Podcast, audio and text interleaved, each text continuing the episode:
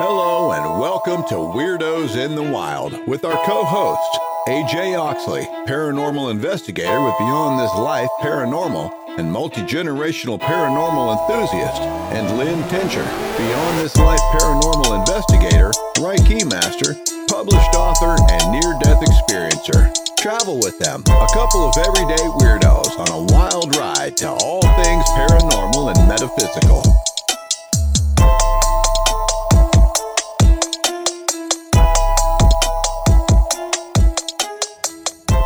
On Weirdos in the Wild, AJ and Lynn travel to the lovely town of LaGrange, Kentucky, where they visit the Crossroads LaGrange radio studio and talk with documentary filmmaker and president of McGill Media, Chris McGill, about his documentary on the Spottsville Monster, a Bigfoot type creature that has been seen several times in and around the Spottsville, Kentucky area. Hear his behind the scenes stories as well as his take on what the monster really is, right after a message from our sponsor. Hydra Publications is your one stop shop for genre fiction. This month we have several new releases, including Revelations, Book One of the Poppet Cycle by Donna J. W. Monroe, and the pre order for Adrift, the latest Folly Beach mystery by best selling mystery writer Bill Noel. Visit HydraPublications.com for more information on these books and those written by Richard Knack, Jim Miller, Rachel Rawlings, Tom Wallace, Arlen Andrews Sr., Lynn Tincher, and others. Do you struggle with depression, ongoing medical issues, or have you experienced past trauma? If you have, please consider the help of energetic healing. At Dragonfly Pond Holistic Services, we utilize Karuna Reiki, crystals to align and heal chakra function, meditation, and sound healing to address these issues and help in your healing process. To learn more about energetic healing and how to contact us, visit our website at dragonflypondenergy.com. For those who call in February to schedule an appointment, mention this ad and receive $25 off your initial visit. Welcome everyone to Weirdos in the Wild. My name's AJ, And I'm Lynn. and tonight we're here with Chris McGill. He's a documentary filmmaker and president of McGill Media. We're sitting in his studio in downtown LaGrange for Crossroads LaGrange radio station. Yep. Welcome, Chris. if Thank you want you. to tell us a little bit about yourself first. I've been interested in uh, the unexplained and paranormal since I can remember. When I was a little kid, my favorite TV show was In Search of with Leonard Nimoy, Oh, which yeah. I think's now in uh, reruns everywhere. Uh, so I've always had an interest in the paranormal, and uh, I actually had the opportunity to uh, do a radio show about it when I was in radio, uh, in broadcast radio years ago on FM, and uh, it's just something that stayed with me. So when I got into video production, I decided to concentrate a couple projects on topics of the paranormal, and of course, Spottsville Monster was one of them. So, one of the things we really wanted to talk to you about today was the documentary Spottsville Monster. You know, just exactly what is the Spottsville Monster and what, you know, what all was going on there to even get you on Well- board with the project. Well, the name Spottsville Monster is uh, used very loosely. It uh, actually refers to uh, a Bigfoot type of creature that has been sighted in western Kentucky around the Henderson, Spottsville, Kentucky areas. It's been called many things. Uh, down there, they refer to it as the Spottsville Monster because that's what the locals know know it by. Uh, of course, everybody else refers to it as Bigfoot and Sasquatch. So that's where the name of the documentary came from. It's basically Kentucky's version of Bigfoot. How did you first learn about it? I learned about it by uh, reading a book by uh, Bart Nunley, who lives in the Henderson area or used to live. He wrote several books about it because his family was actually, as he refers to it, they were terrorized when he was a young kid back in the early 70s by a group of these creatures on their property. He always had that, uh, those memories from being a child uh, stayed with him obviously as he grew up. So he wanted to know what this thing was. And so that was kind of a passion of his to find out. And through his research and investigation, he eventually wrote, uh, I believe, I think he has three books out now total. Wow. And not all of them are particularly on Spottsville. There's other books that he's done relating to other cryptids in the state of Kentucky. So you decided to do the documentary on it. So kind of walk us into, you know, what made you do that documentary, and then walk us into actually doing the doc- uh, documentary.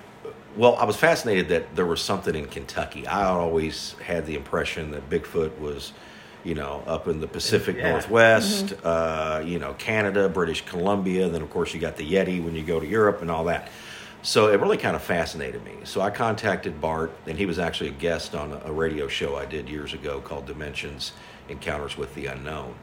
And after his radio interview and getting to know him a little bit, uh, I decided that would be nice video project to do. So it took us uh, roughly a year and a half, probably total, to to start the project and finish it. Uh, it wasn't done just over a month or so. it was done uh, almost over a year, and we actually traveled to Western Kentucky, um, and were given access to the Southern Cherokee Nation property down there, which had been taken away from the Native Americans back in the 1800s, and then it was re-gifted back to them in the 20th century, and uh, certain members of the Southern Cherokee Nation still live on that property there. Now, is that part of the Nunleys property or very close to No, it? it's very close to where the Nunleys grew up. Okay. Uh, we did go back. Their home has been torn down years ago. It's nothing but a vacant lot where the Nun, uh, the Nunleys grew up. But it was very close to the Green River, which is down in Henderson. And according to Bart's information, it seemed like this creature, of course, it has to be near water somewhere. So there was a lot of sightings along the Green River near Spottsville. And so we went back to the location where it all started, his story all started. And again, like I say, there's nothing there now. Mm-hmm. But we were fortunate enough to be able to interview quite a few eyewitnesses, including Bart's mother, who gave us full fledged testimony of what used to happen at their home back in the 70s. It was shocking, and I can only imagine being in their shoes when this happened. It was a terrifying story he told about, you know, animals being killed, uh, guard dogs being so scared of this that they would whimper and crawl under the porch of the house to stay away from it. His father, he, according to Bart, his father actually shot at it through the screen door of their back porch when it was standing on their porch and hit Wow. it with a shotgun. There was blood left over, but the creature just walked away like it really wasn't anything. Now, how did you find other witnesses? Because I know you had several witnesses in the documentary. Well, Bart uh, sent those witnesses to us. Those are people he Uh-huh. had talked to either through doing his book His or yeah. since his research. Because after he wrote the book, I mean, he and I lost contact several years ago. But uh, to my knowledge, he still to this day, you know, tracks down encounters and still investigates down there. So most of the witnesses uh, were all coming through Bart. Did you have any witnesses that didn't want to talk? Uh, there were a few. There was one that did talk to us, but he uh, asked that his face not be used because he was. Uh, you'll see in the film he was a taxidermist. He's done work for very well-known people around the country and beyond, and so he preferred just, you know, not to be. He's trying to avoid ridicule from people who don't believe in things like this. But uh, he was one of the most sincere people we talked to, I believe.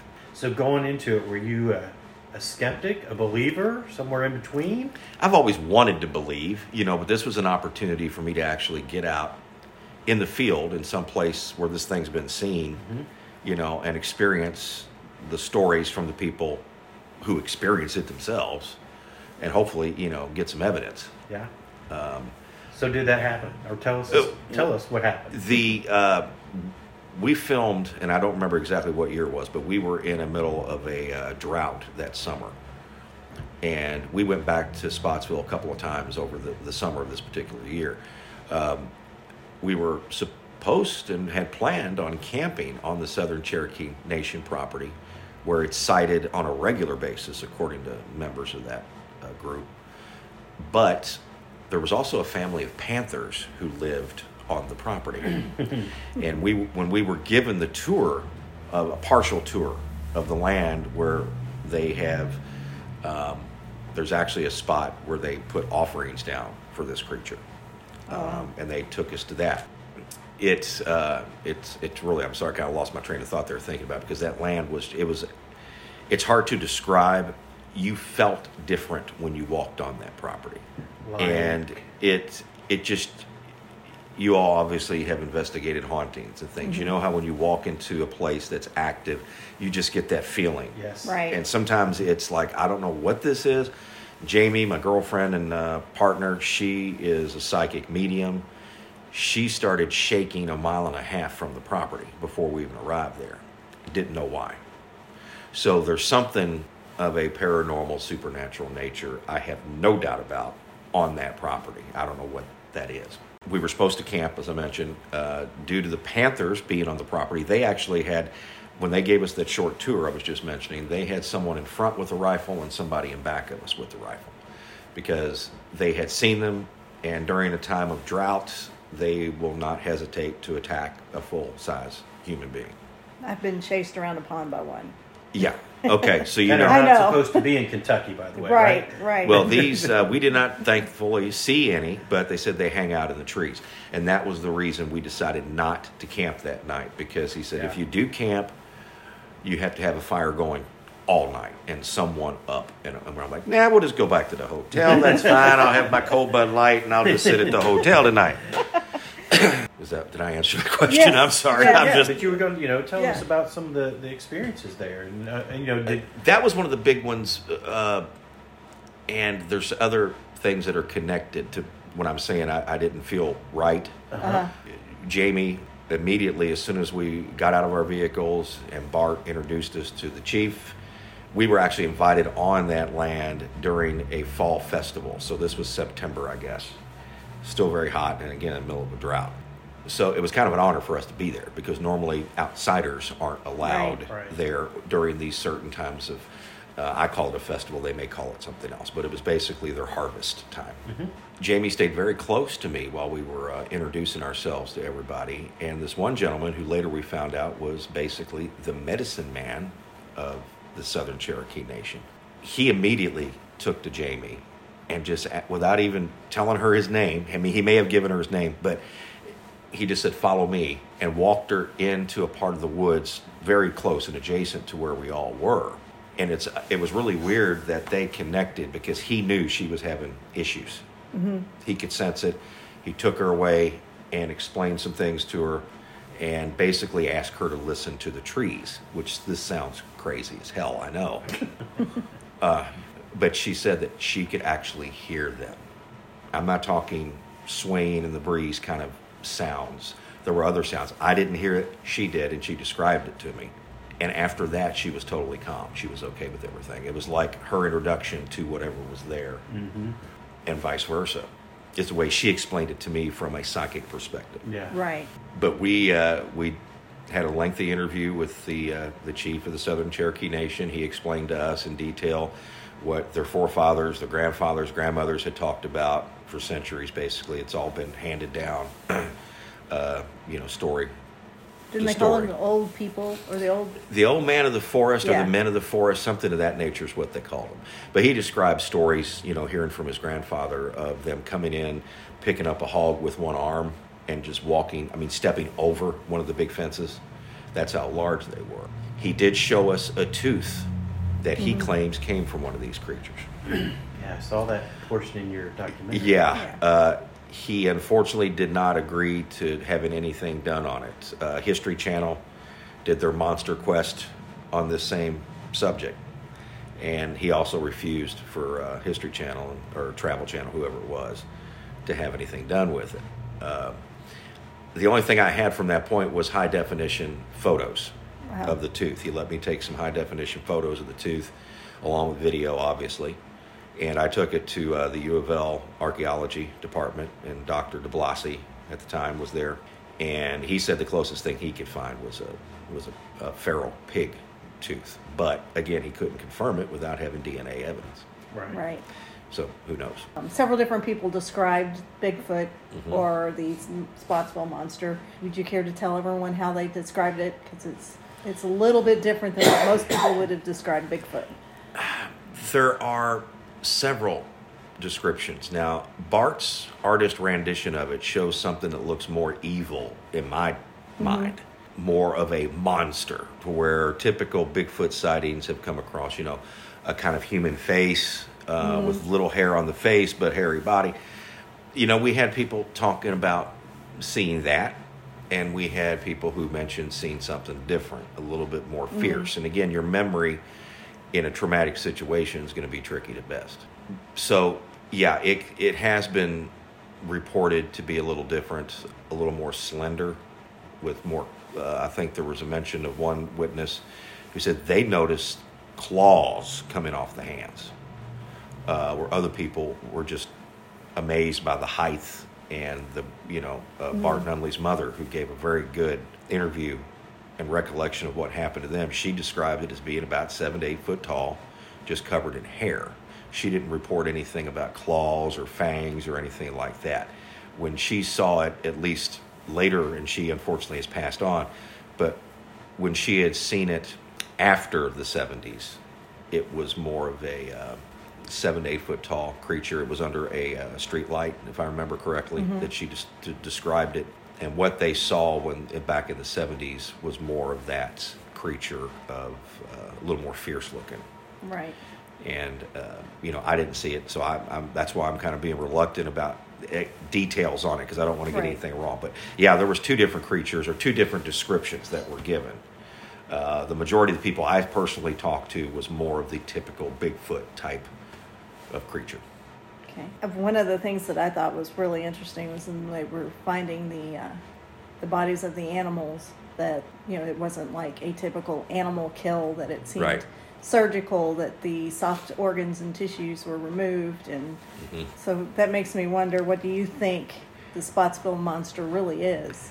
You know, I, I think it's connected with the rest of the quote unquote Bigfoot Sasquatch sightings have happened.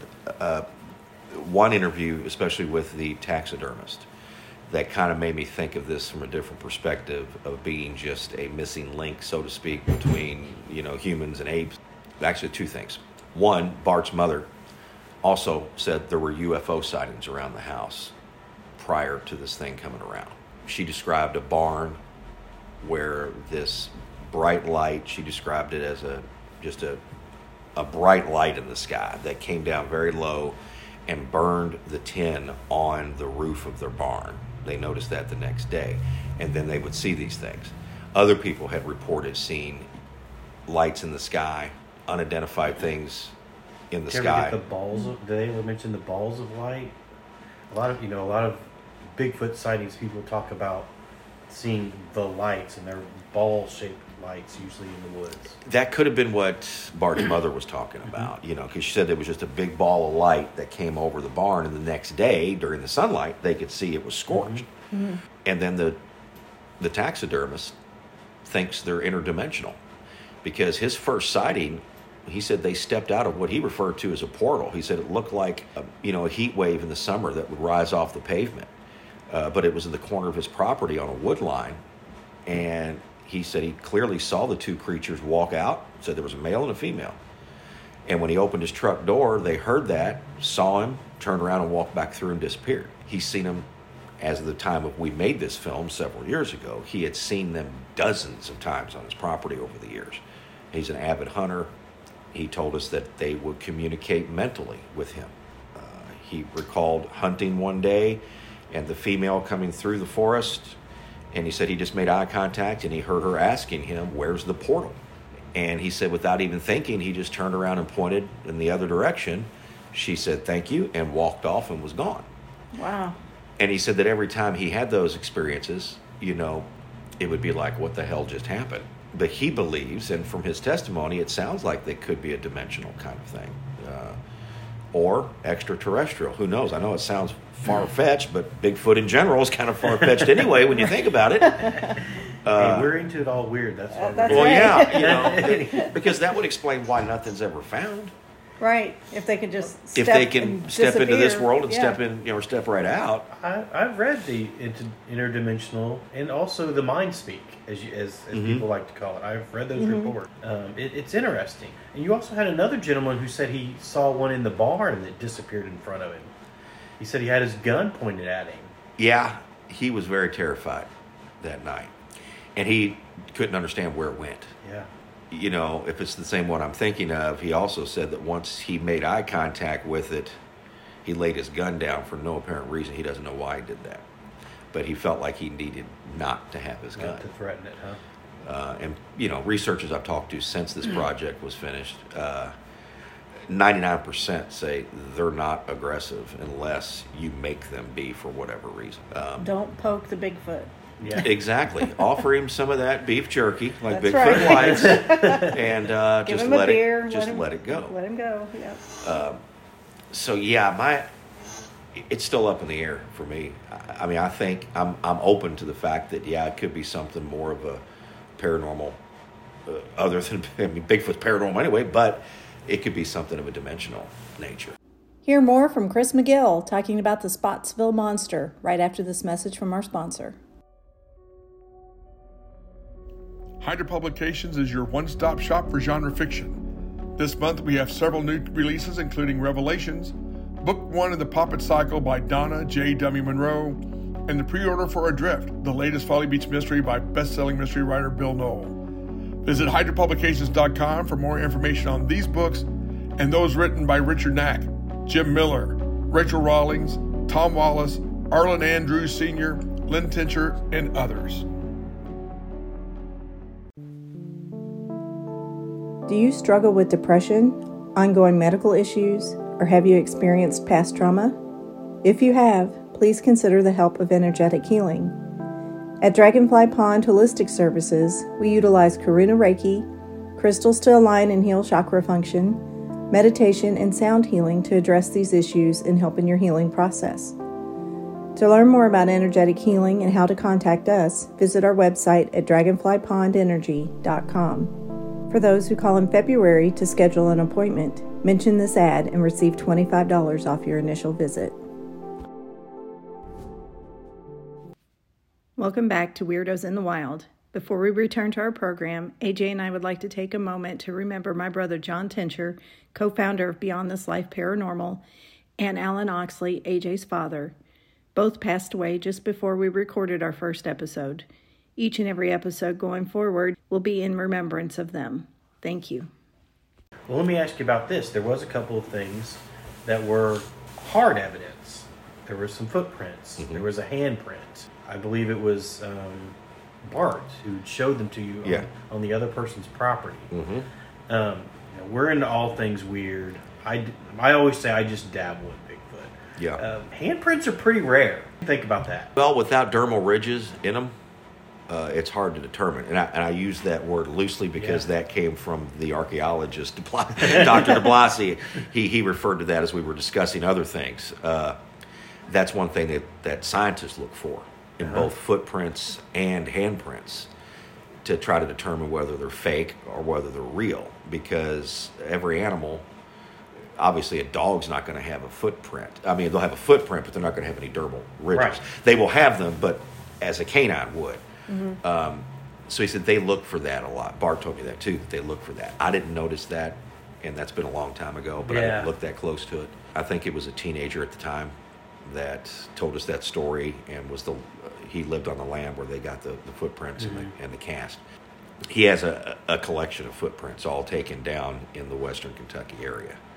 So yeah there are you know trace evidence for it. But Yeah. of course uh, hair that was up and sent for testing never comes back lost amazing and there was another project you may be familiar with called the Erickson Project that took place where scientists worked over five years, getting DNA evidence, hair, and so for this family of Bigfoots. I believe that was in Grant County, Kentucky. And all that was taken by the government and not returned. Like the UFO stuff. Yeah. Bingo.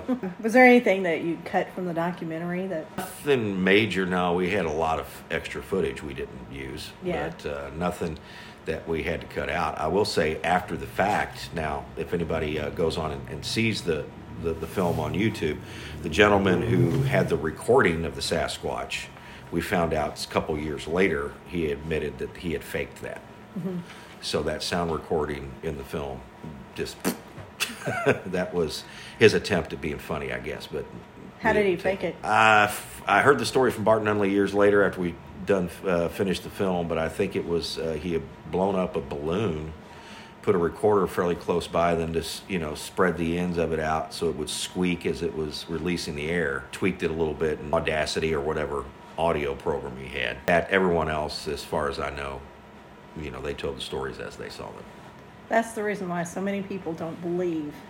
Because people kind of like thing, that, 'cause- because they just want their like two that. seconds of fame of "Hey, I saw that," but it's it, Right. it defeats the purpose Right. totally. There's so much fake out there that it's hard to find the truth in it. It Sometimes. is, and that's why you know when we did this film, I've interviewed a lot of people in my broadcast career, and you learn different things. I've learned different things from uh, police friends and so forth.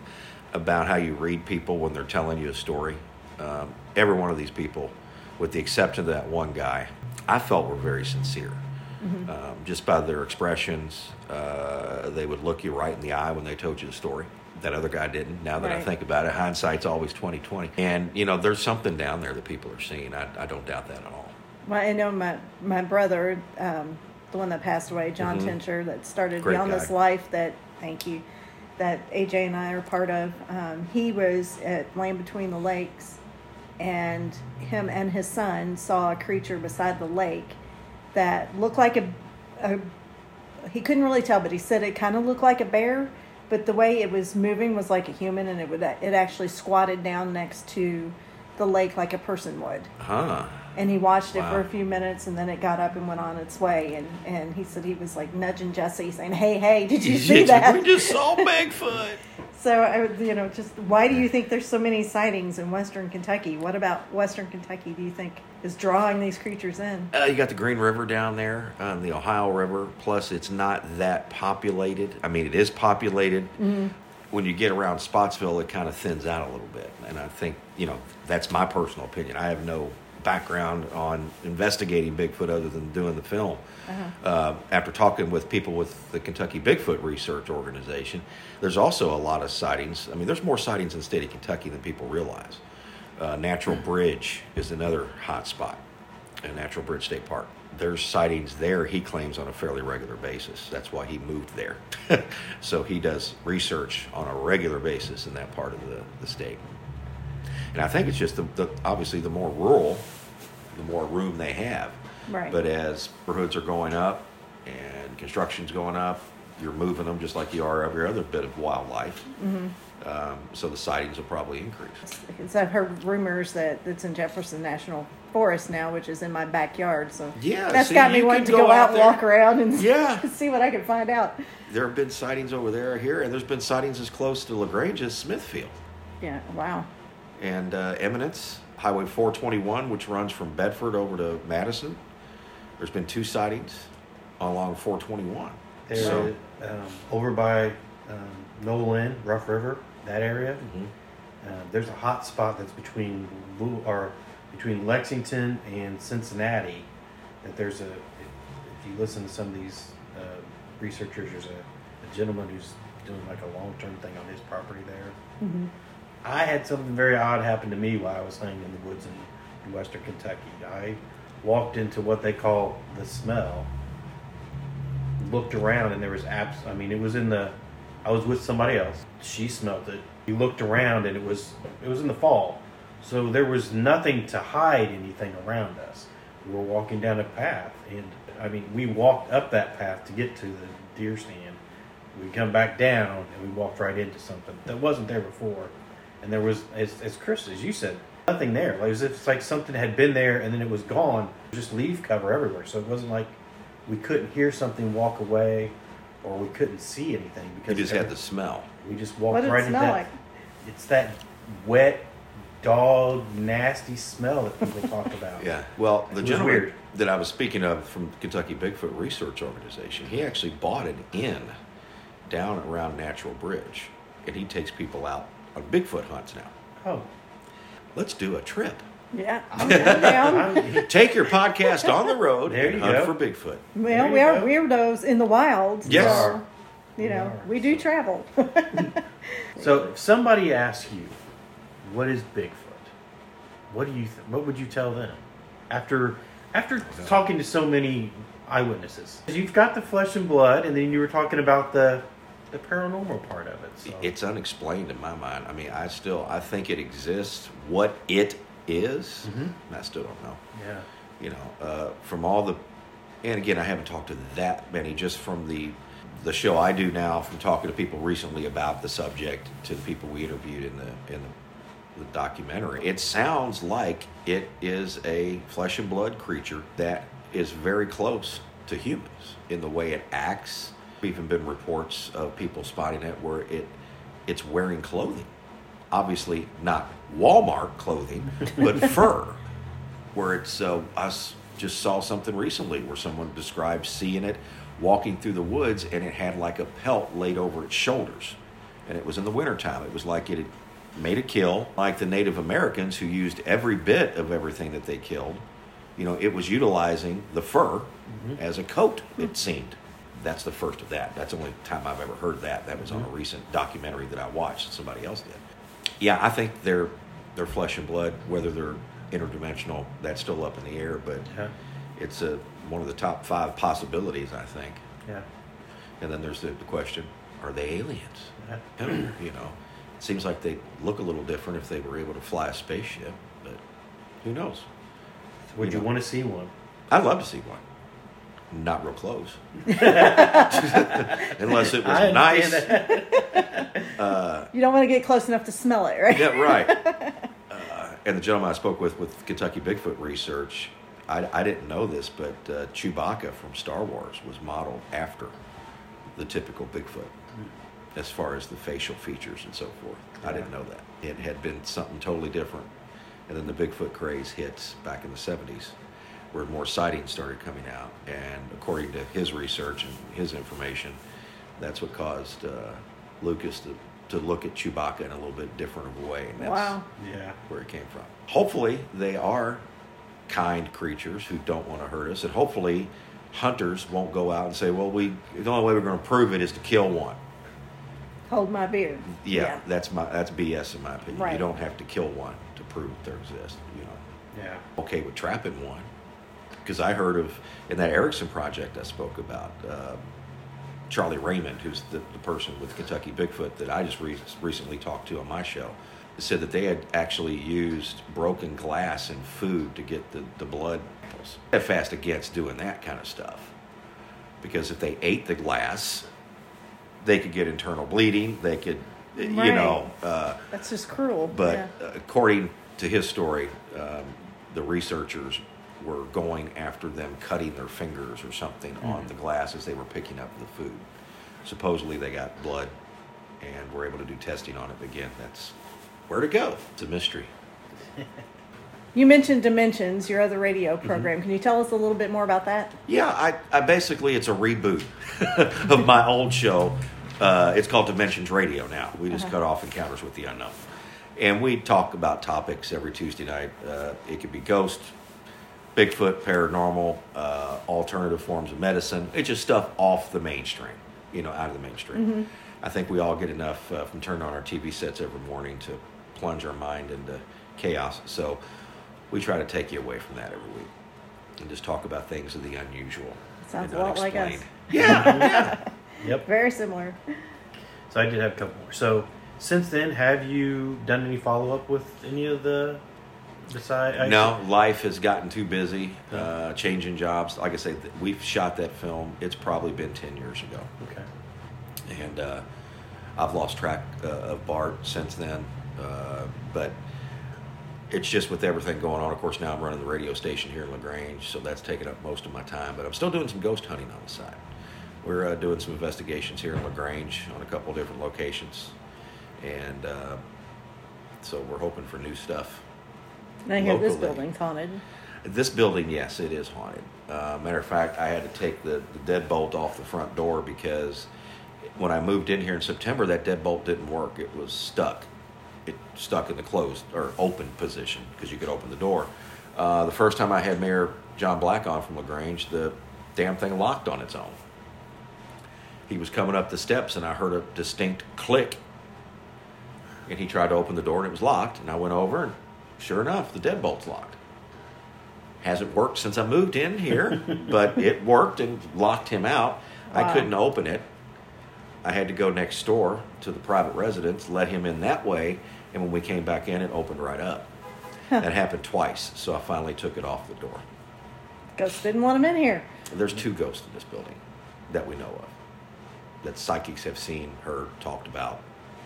I've only felt them once since I've been here. One's a female.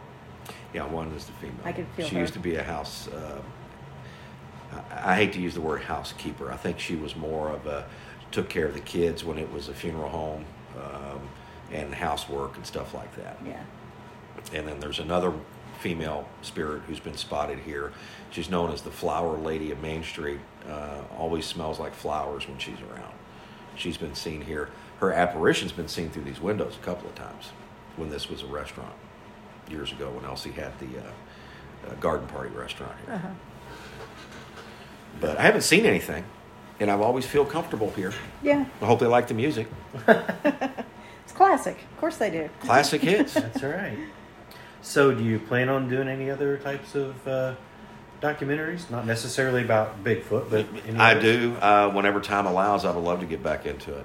You know, I'm doing some video work now on the side for some other people, but I would love to get together and do another film on something. Yeah. Just when it's all about time, Yeah. time and money. I hear you. yeah. It's always I enjoyed enjoys the ones about lot. Bar- that you had the Bardstown ones you've done. So, Oh, thanks for the spirits of bourbon yes. country. Yes. Yeah, that's cool. Cool town. It's kind of similar to La Grange in the fact it's got a lot of old buildings, a little older than La Grange, but um, it's a neat haunted town, definitely. More spirits there than the liquid kind. Yeah. So where can someone go and find all these documentaries to watch them? Uh, YouTube. Yeah, just go to uh, YouTube. You can look for the Spottsville Monster, Kentucky's Bigfoot, it's under the McGill Media uh, website, not website, but account on uh, YouTube. And the Spirits of Bourbon Country is also on there. There's two McGill Medias out there. Uh, my logo is a red and black one. If you see some other guy's face, that's not me. Yeah. All right, then well, that's the final question that we're going to try to ask at the end of every episode is has your experience changed you in your life and why? Well, it's opened my mind to things that I don't understand. Just don't, you know, I've grown to learn just because you don't understand it and it seems weird, don't discount it because you're not that smart. You don't know everything. We can't see everything. So keep an open mind on everything. Well, thank you very much for Well, joining us and helping us keep it weird, y'all. Well, I'm, I'm weird. You can have me on anytime. That's right. I'll help you out. All right. Thanks, Chris. Thank you.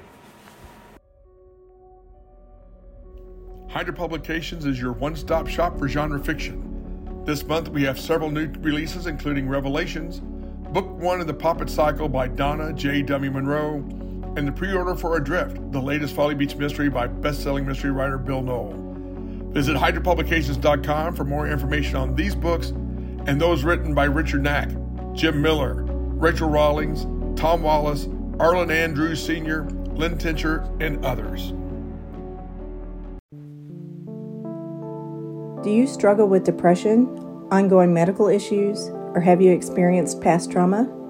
If you have, please consider the help of energetic healing. At Dragonfly Pond Holistic Services, we utilize Karuna Reiki, crystals to align and heal chakra function, meditation, and sound healing to address these issues and help in your healing process. To learn more about energetic healing and how to contact us, visit our website at dragonflypondenergy.com. For those who call in February to schedule an appointment, mention this ad and receive $25 off your initial visit. Thank you for joining us at Weirdos in the Wild. Please show us some love and support on our Patreon account at Weirdos in the Wild. Like us on all of our social media. And if you've had an experience you'd like to share with us, visit our site at weirdosinthewild.com. Until next time, keep it weird, y'all.